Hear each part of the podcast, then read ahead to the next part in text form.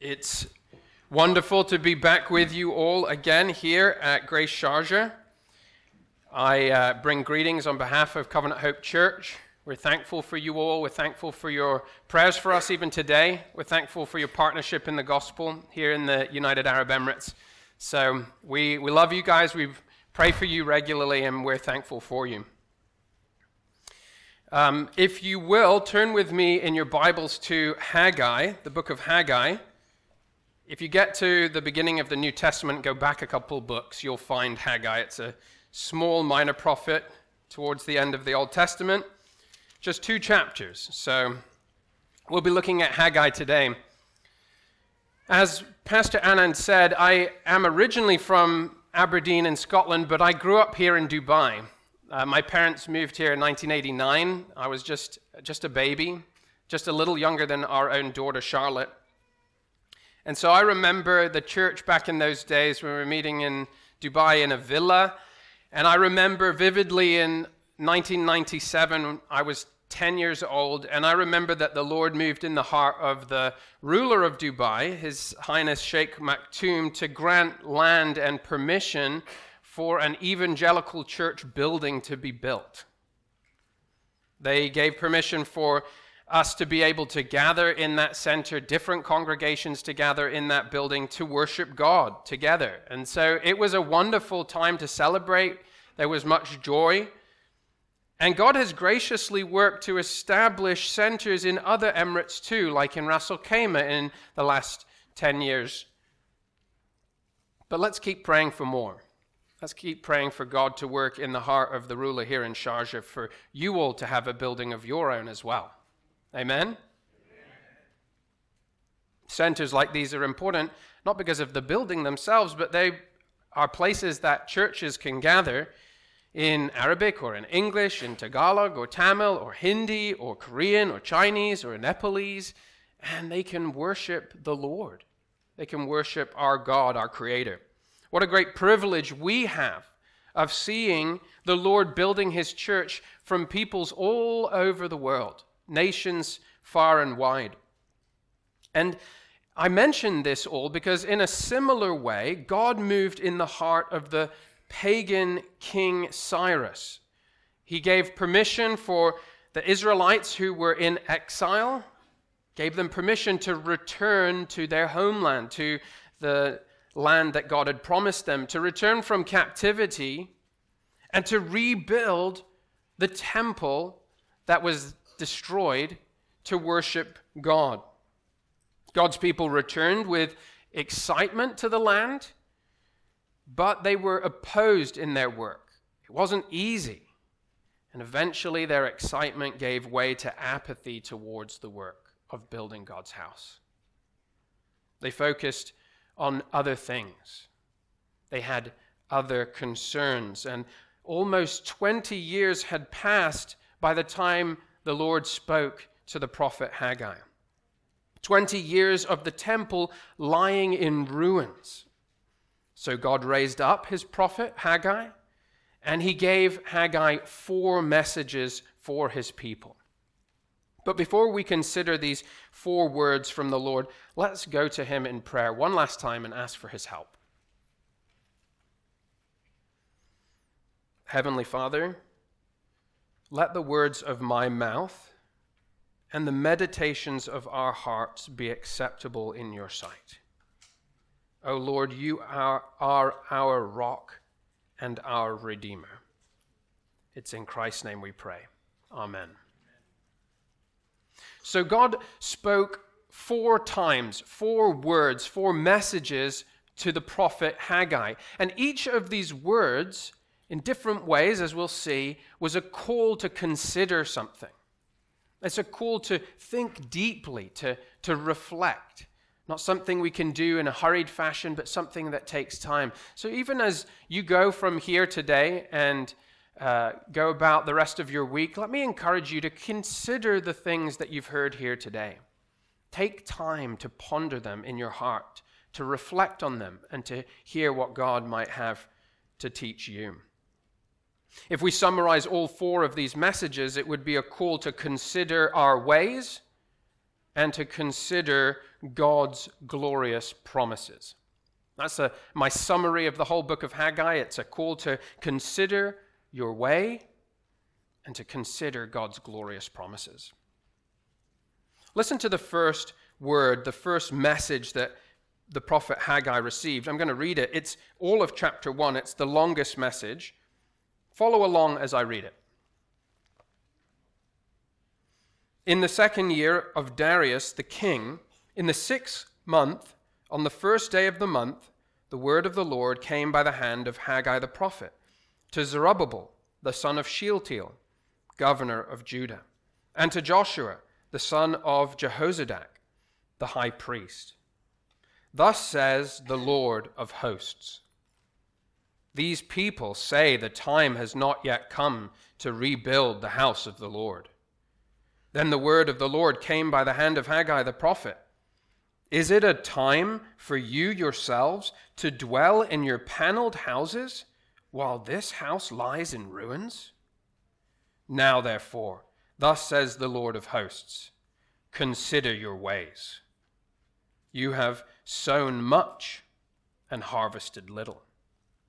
You eat, but you never have enough. You drink, but you never have your fill. You clothe yourselves, but no one is warm, and he who earns wages does so to put them into a bag with holes. Thus says the Lord of hosts Consider your ways. Go up to the hills and bring wood and build the house, that I may take pleasure in it, and that I may be glorified, says the Lord. You looked for much, and behold, it came to little. And when you brought it home, I blew it away. Why? declares the Lord of hosts. Because of my house that lies in ruins, while each of you busies himself with his own house. Therefore, the heavens above you have withheld the dew, and the earth has withheld its produce. And I have called for a drought on the land and the hills, on the grain, the new wine, the oil, on what the ground brings forth, on man and beast, and all their labors. Then Zerubbabel the son of Shealtiel, and Joshua the son of Jehozadak the high priest, with all the remnant of the people, obeyed the voice of the Lord their God, and the words of Haggai the prophet, as the Lord their God had sent him. And the people feared the Lord. Then Haggai, the messenger of the Lord, spoke to the people with the Lord's message. I am with you, declares the Lord. And the Lord stirred up the spirit of Zerubbabel, the son of Shealtiel, governor of Judah, and the spirit of Joshua, the son of Jehozadak, the high priest, and the spirit of all the remnant of the people.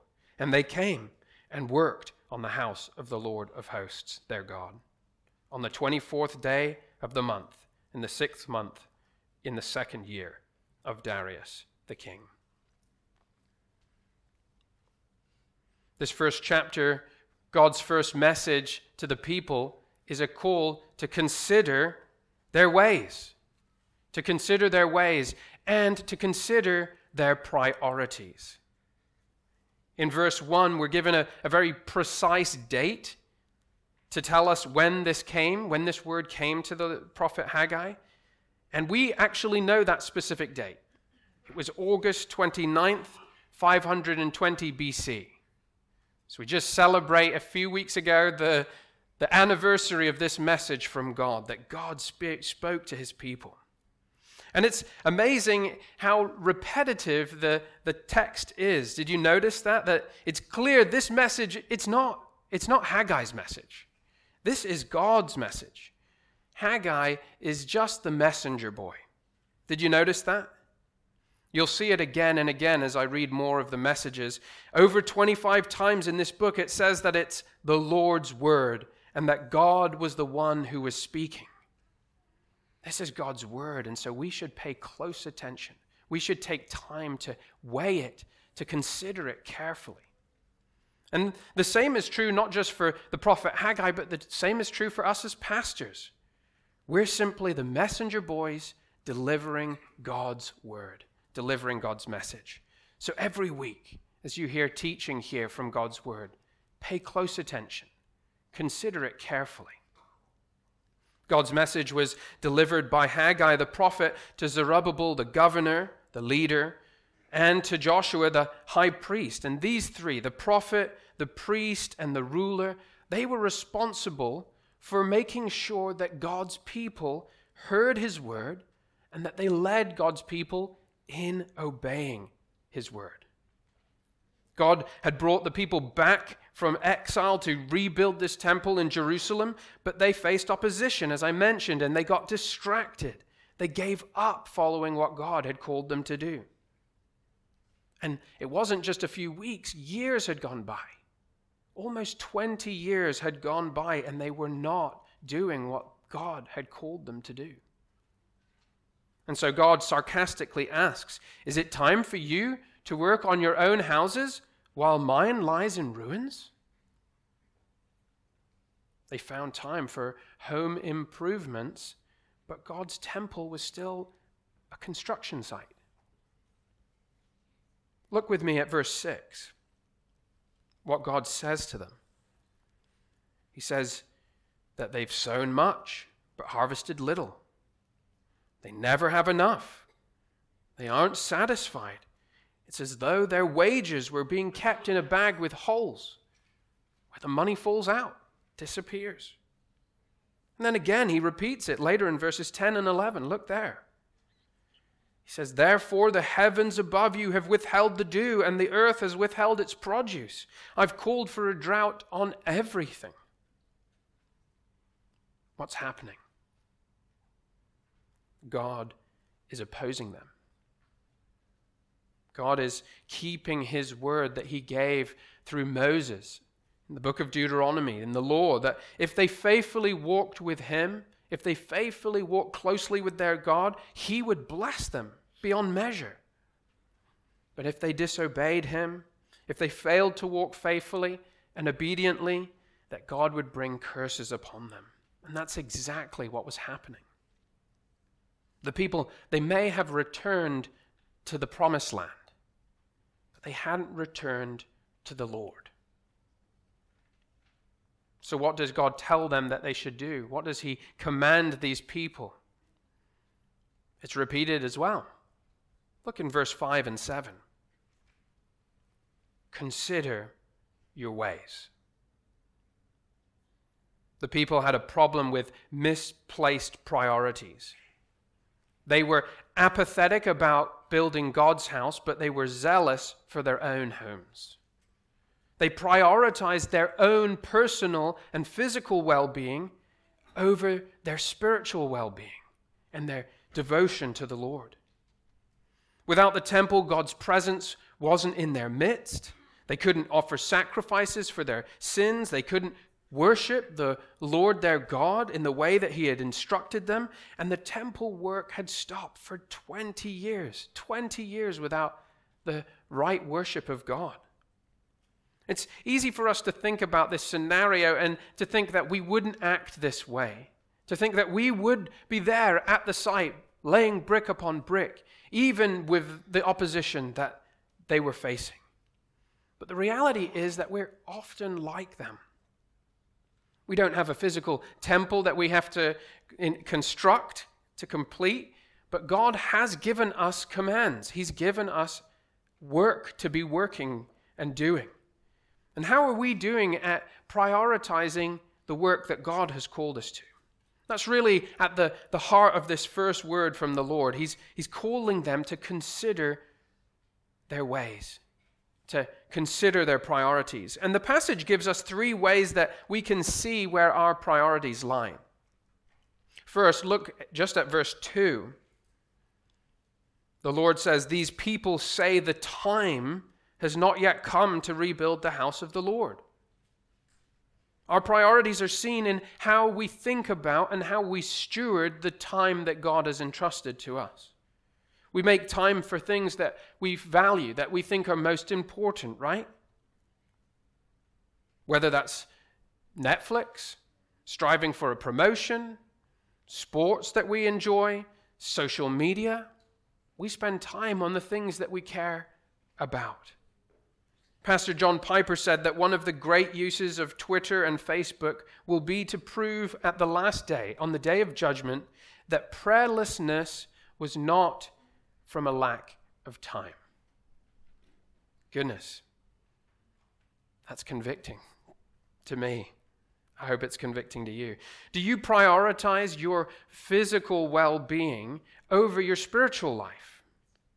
So, for example, some, some mornings I miss reading my Bible, but I, I never miss eating dinner or breakfast. There's nothing wrong with eating food, right? Dinner or breakfast. I love dinner. But the reality that I don't miss that, but I sometimes miss reading my Bible, goes to show that I'm guilty of putting my physical well being above my spiritual well being. But Jesus tells us that man does not live on bread alone, but by every word that comes from the mouth of God. We need to be ingesting the word of God as much as we need the food that's on our plates. Do you take as much time to carefully plan how you will be spiritually fed as you do about meal planning for your week? Or are you content with having the spiritual equivalent of ramen noodles reheated? What about as a family? It's easy to prioritize family time. Family time is important.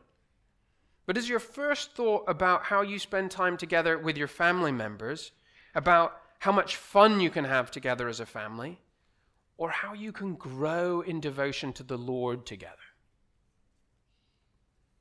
Again, fun is not bad. Charlotte and Hannah and I like to have fun, but it shouldn't be first. We should put the Lord first. Ask yourself, what's your greatest concern for your family and maybe your children? Is it good grades or is it godly character? And what about the church? Do you sacrifice time with God's people for less important things?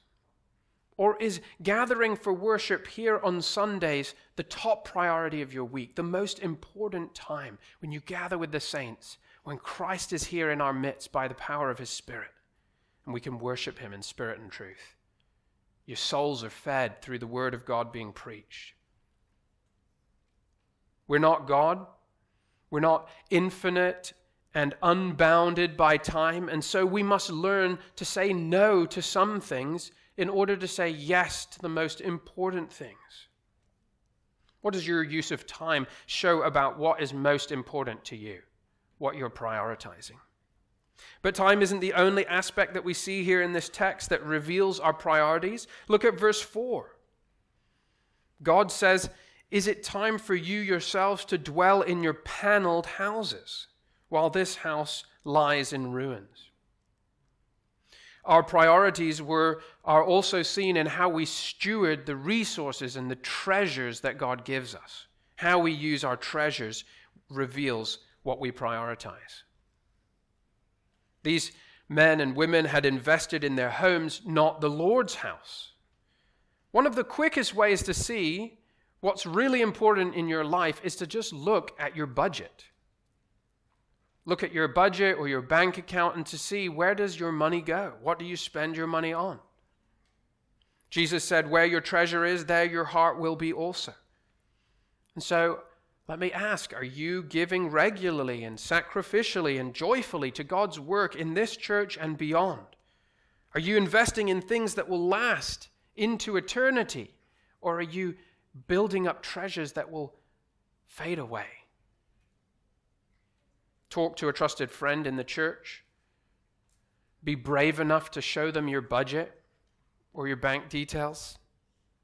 Let them ask you questions about how you're spending your money.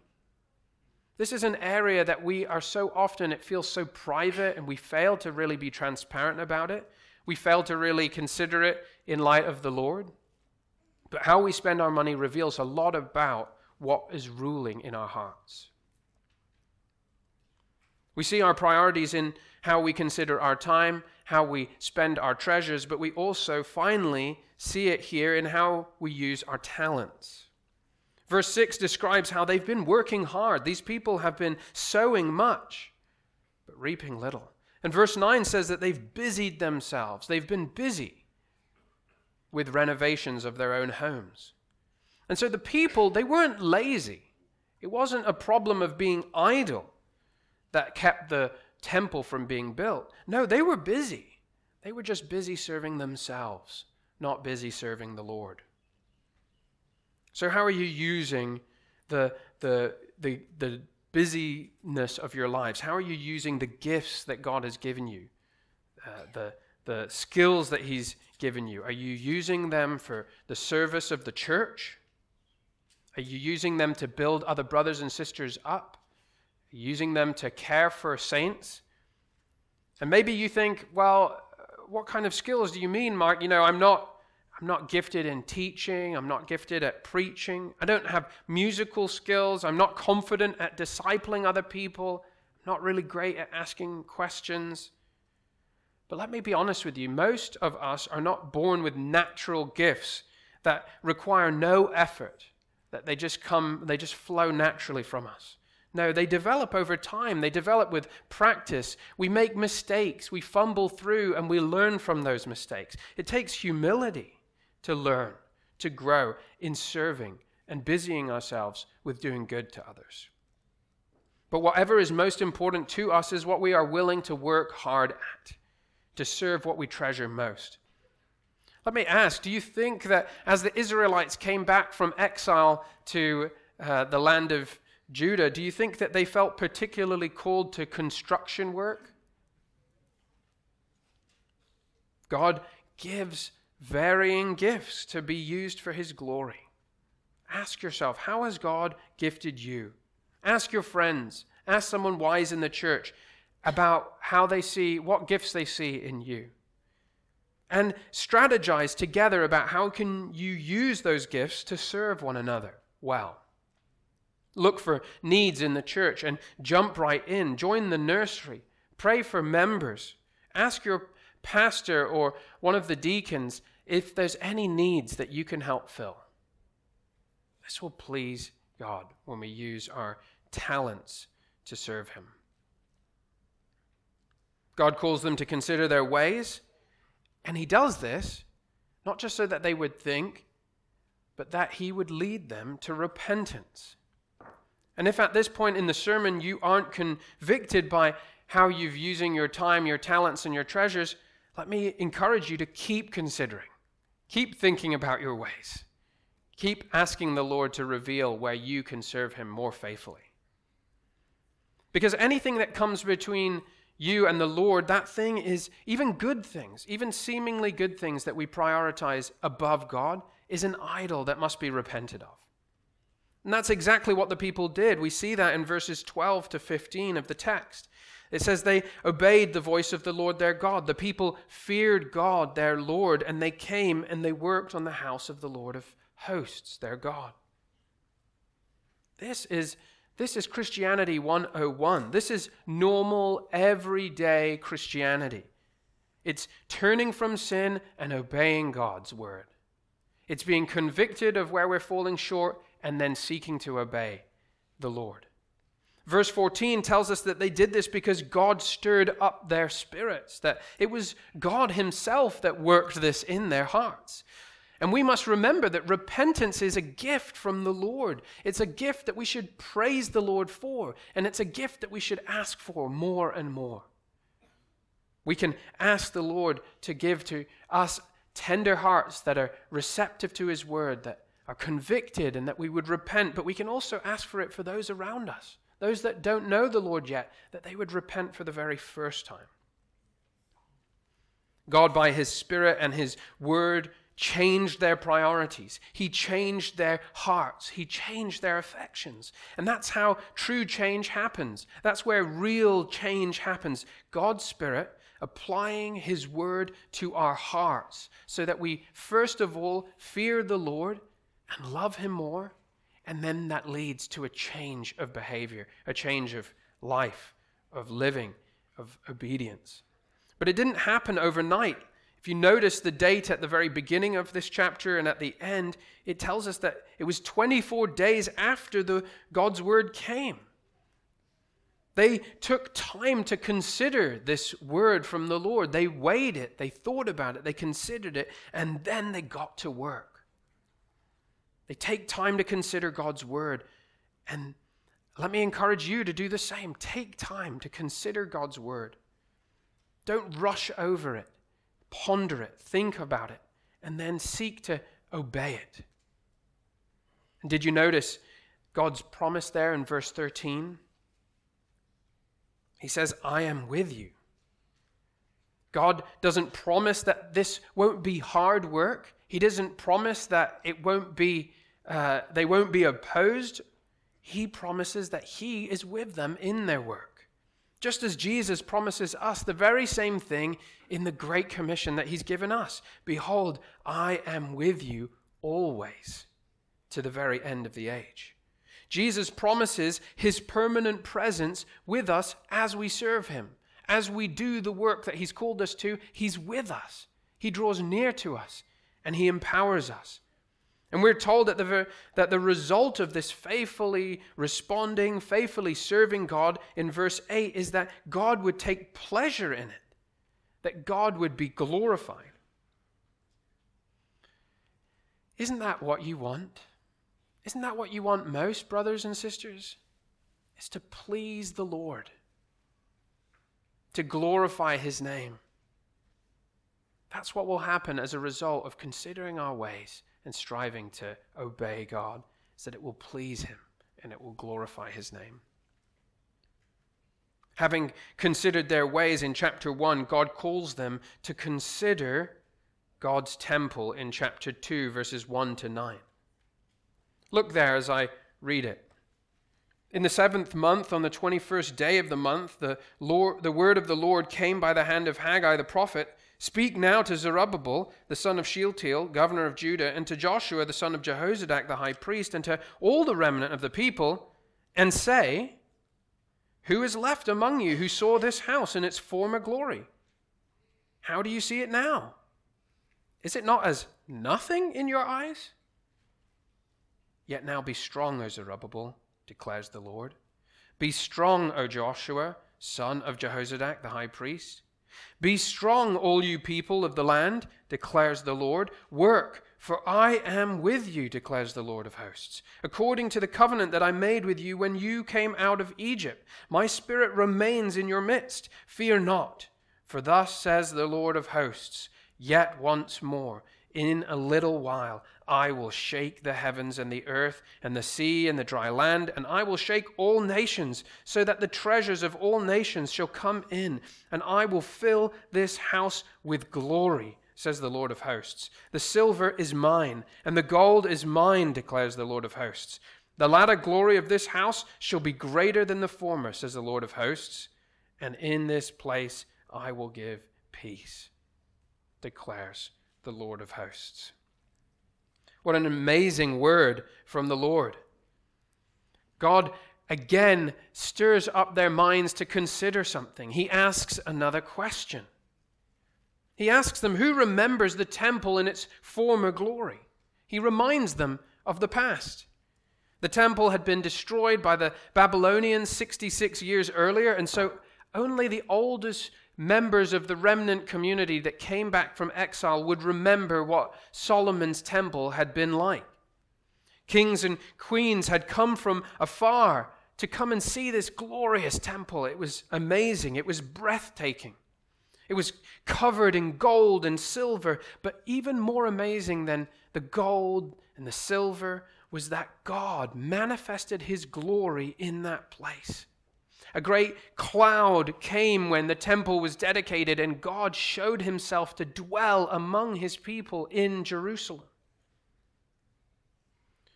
But about this temple, God asks them, What, what about this temple that you're building? Is it not as nothing in your eyes?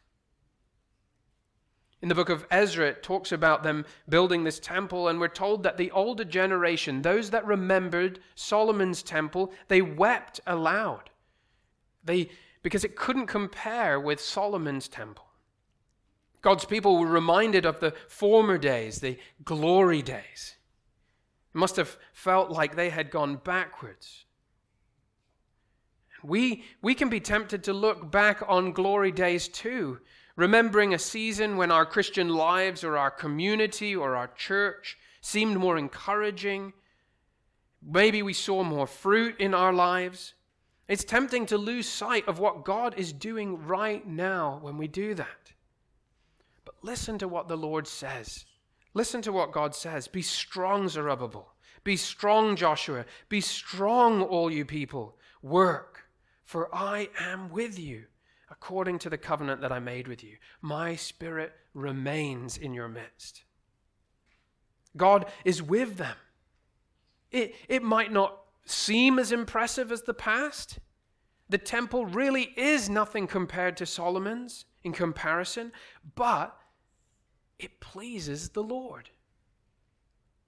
It brings him glory as they work on it. And ministry in our lives can so often feel unimpressive like this. We can be discouraged. It feels like putting one brick on top of another after uh, one after the other over and over again. Fruit can be hard to see, or maybe we won't even see the fruit for a long, long time. But, brothers and sisters, be strong. Don't grow weary in doing good. God sees it, and it pleases Him. It brings glory to His name. God promises that He will shake the whole cosmos. He promises that the heavens and the earth and the seas and the dry land will be shaken. He's going to shake the nations. He's going to bring in all their treasures. And he promises that the latter glory will be greater even than the former. And he says that in this place, in this temple, they will have peace. God will bless their work, glorify his name among the nations. And God's promise unfolded through history. First, God turned the hearts of people in Haggai's day, the kings, to offer treasures to, to help build the house that he had instructed, for the work to be completed so that they could worship their God. Even pagan kings who didn't trust the Lord. But ultimately, God's plan to dwell among his people, to show him, show his glory to them, culminates in the sending of his son. We hear about it in John chapter 1, where it says, The Word became flesh and dwelt among us, and we have seen his glory. Glory as of the only Son from the Father, full of grace and truth. God's glory never returned to this temple, but it came in a far greater way. God came to dwell among his people in the flesh. Jesus showed us God's glory incarnate. But where? Where is, where is the glory of the Lord seen today? Where does God where does his glory dwell now? Where do we experience Christ's presence? The amazing truth is that it's right here, brothers and sisters. It's right here in our midst. It's in the church. We read this text earlier from Ephesians, and Paul explains, he says, Your fellow citizens with the saints, members of the household of God. And he uses this language of being built, right?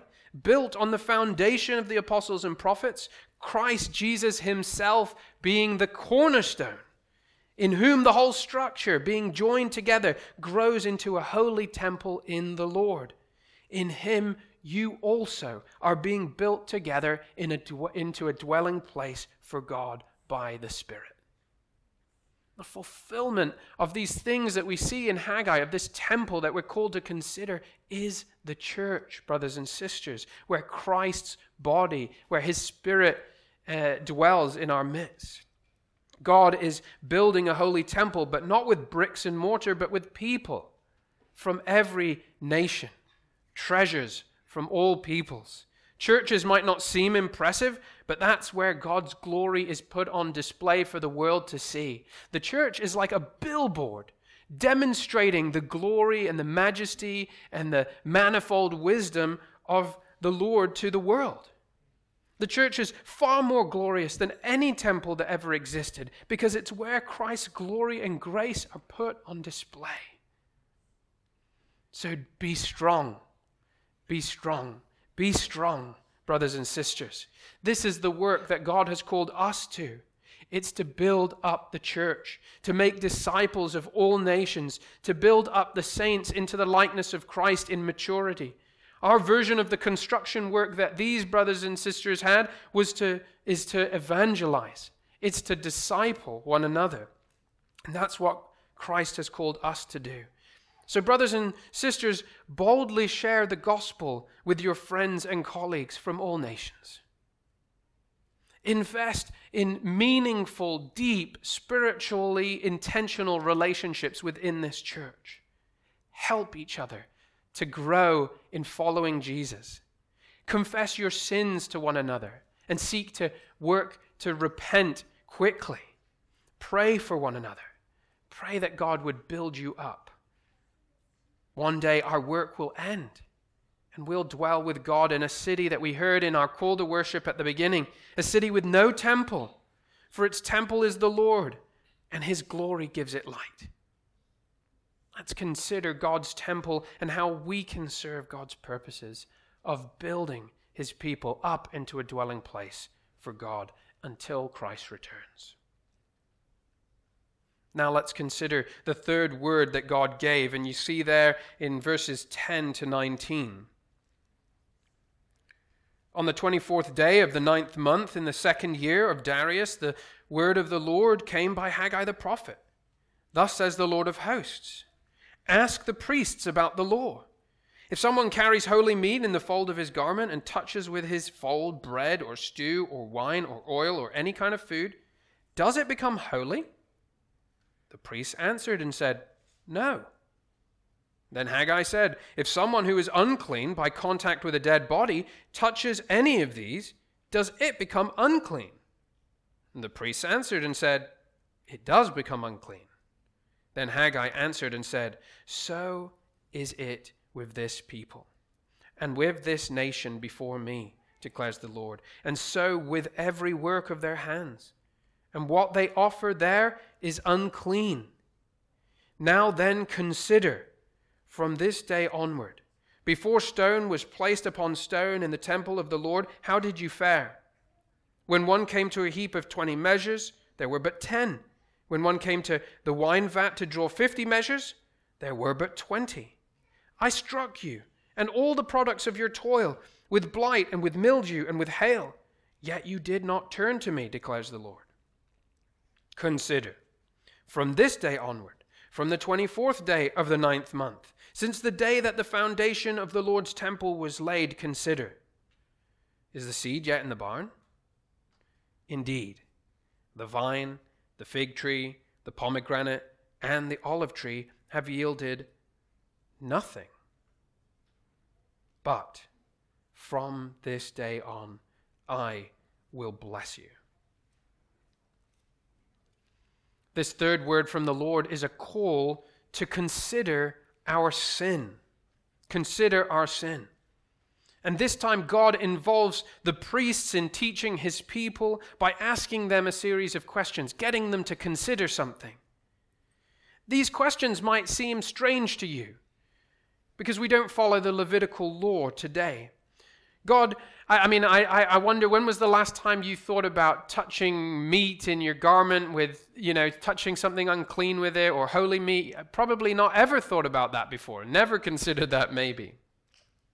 But God is asking them about carrying holy meat in your clothes, and He's saying, if you touch something with a garment, does that thing become holy? Does the holiness transfer? The priest answers correctly. Thankfully, they knew. They said, No, that thing doesn't become holy. And then God asks, What about if someone who's unclean touches something clean? Does, does that become unclean? Is the uncleanness contagious? And again, the priests answer correctly yes, it becomes unclean. And then we get to the point of what the Lord is trying to say there in verse 14. Look at verse 14. He says, So it is with this people and with this nation before me, so with every work of their hands, and what they offer there is unclean. God's people have considered their ways in chapter 1. They've repented.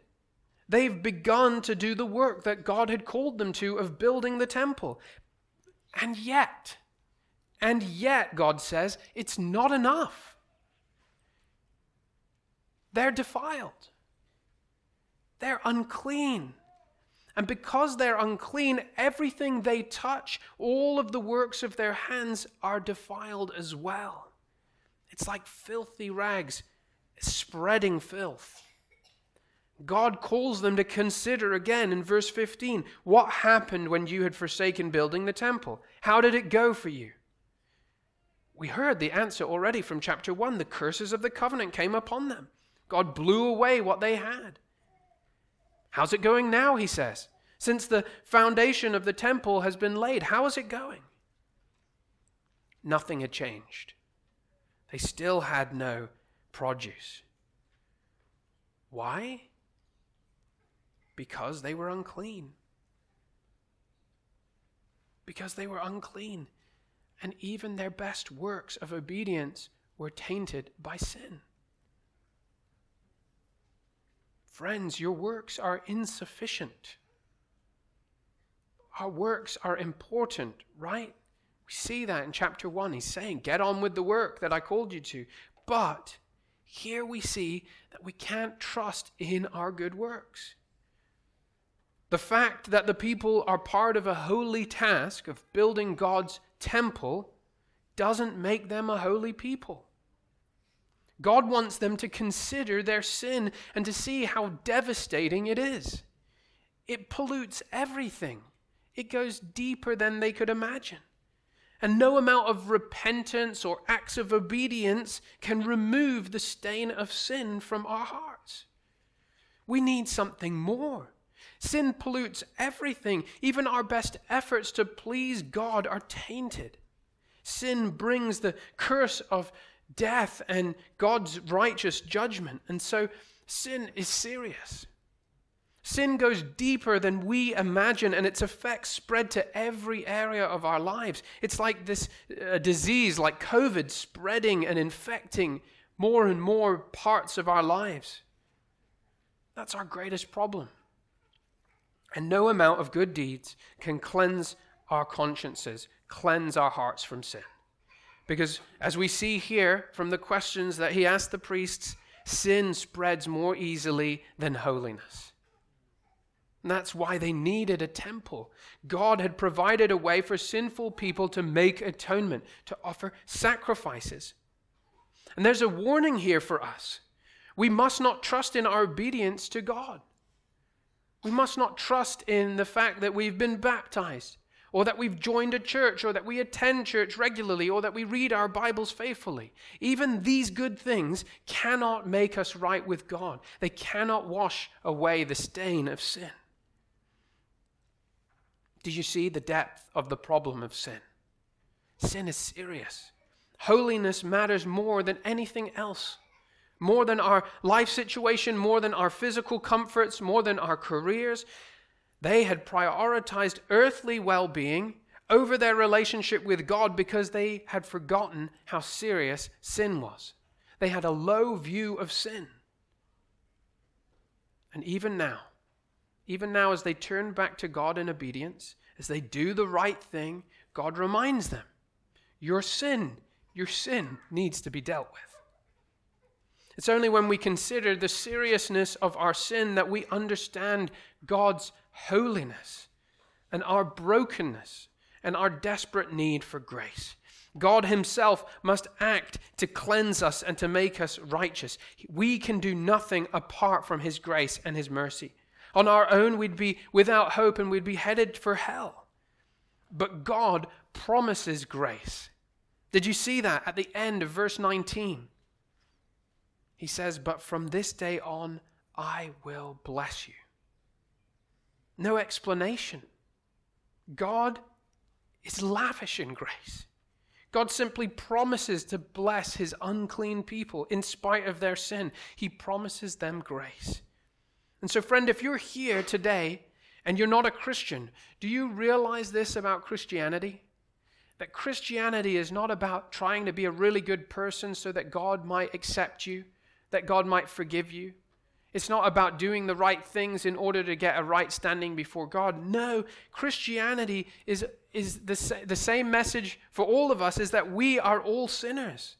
And none of us, not one of us, could do enough good to earn ourselves a right standing with God.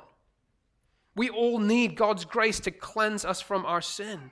No amount of righteous deeds can undo sin. We needed God to act to cleanse us, and God has done so by sending his Son, the Lord Jesus. Jesus has made a way for us to be cleansed by bearing our sin in himself when he went to the cross and died the death we deserve for our sins.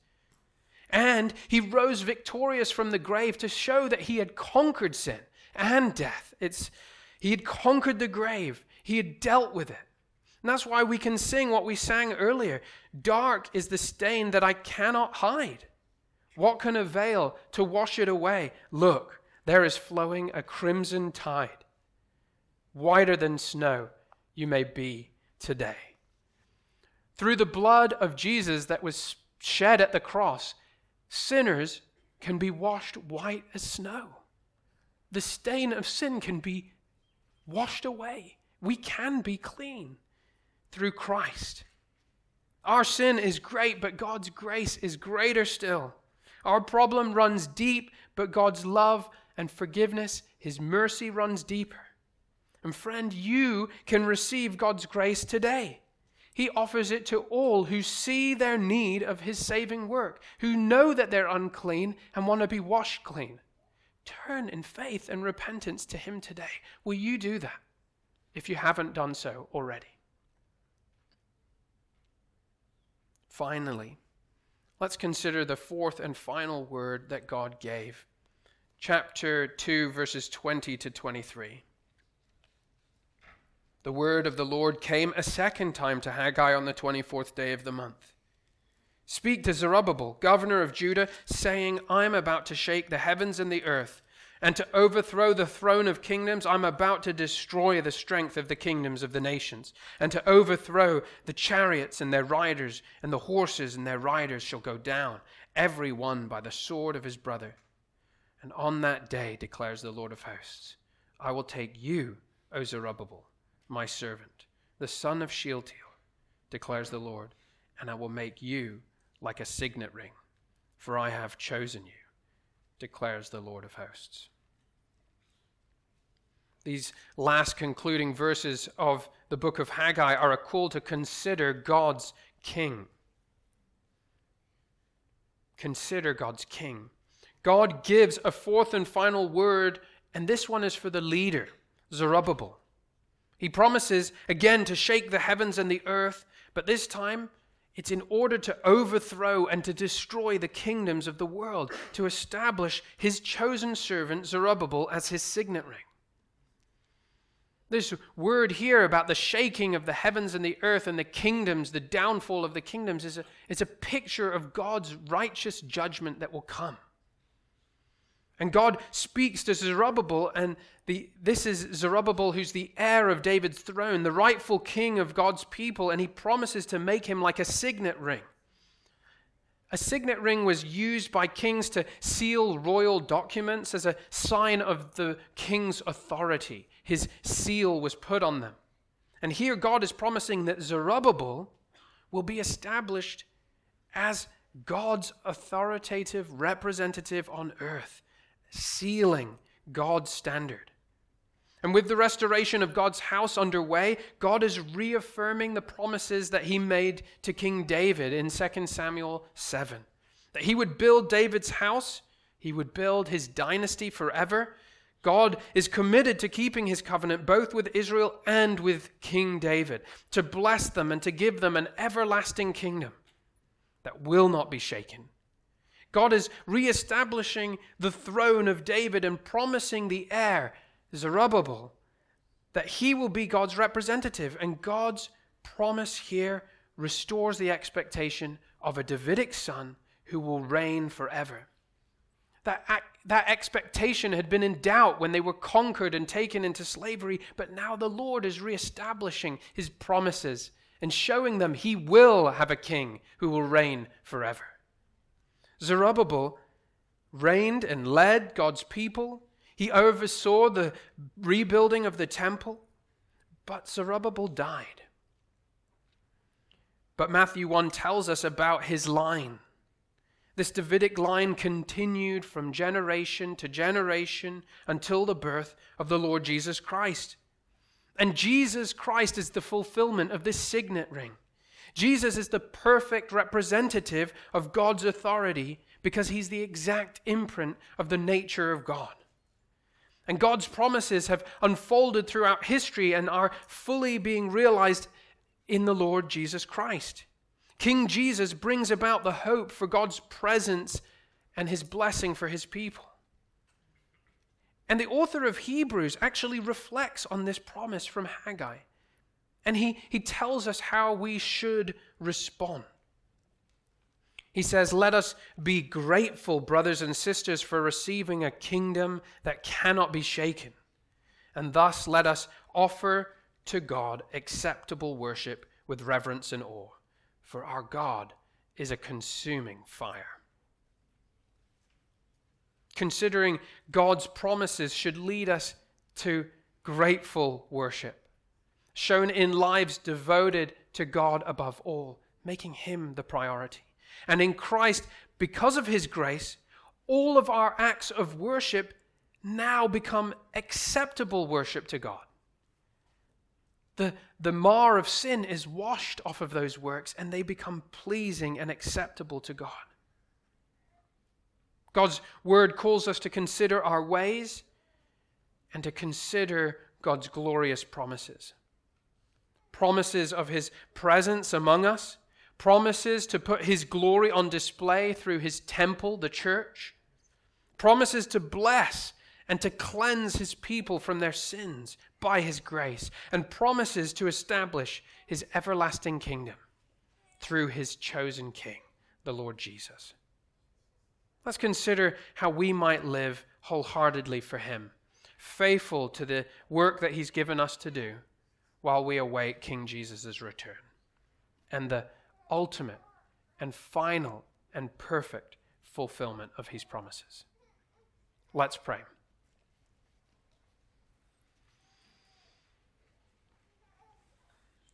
Heavenly Father, we are amazed by how gracious you have been and shown yourself to be throughout history.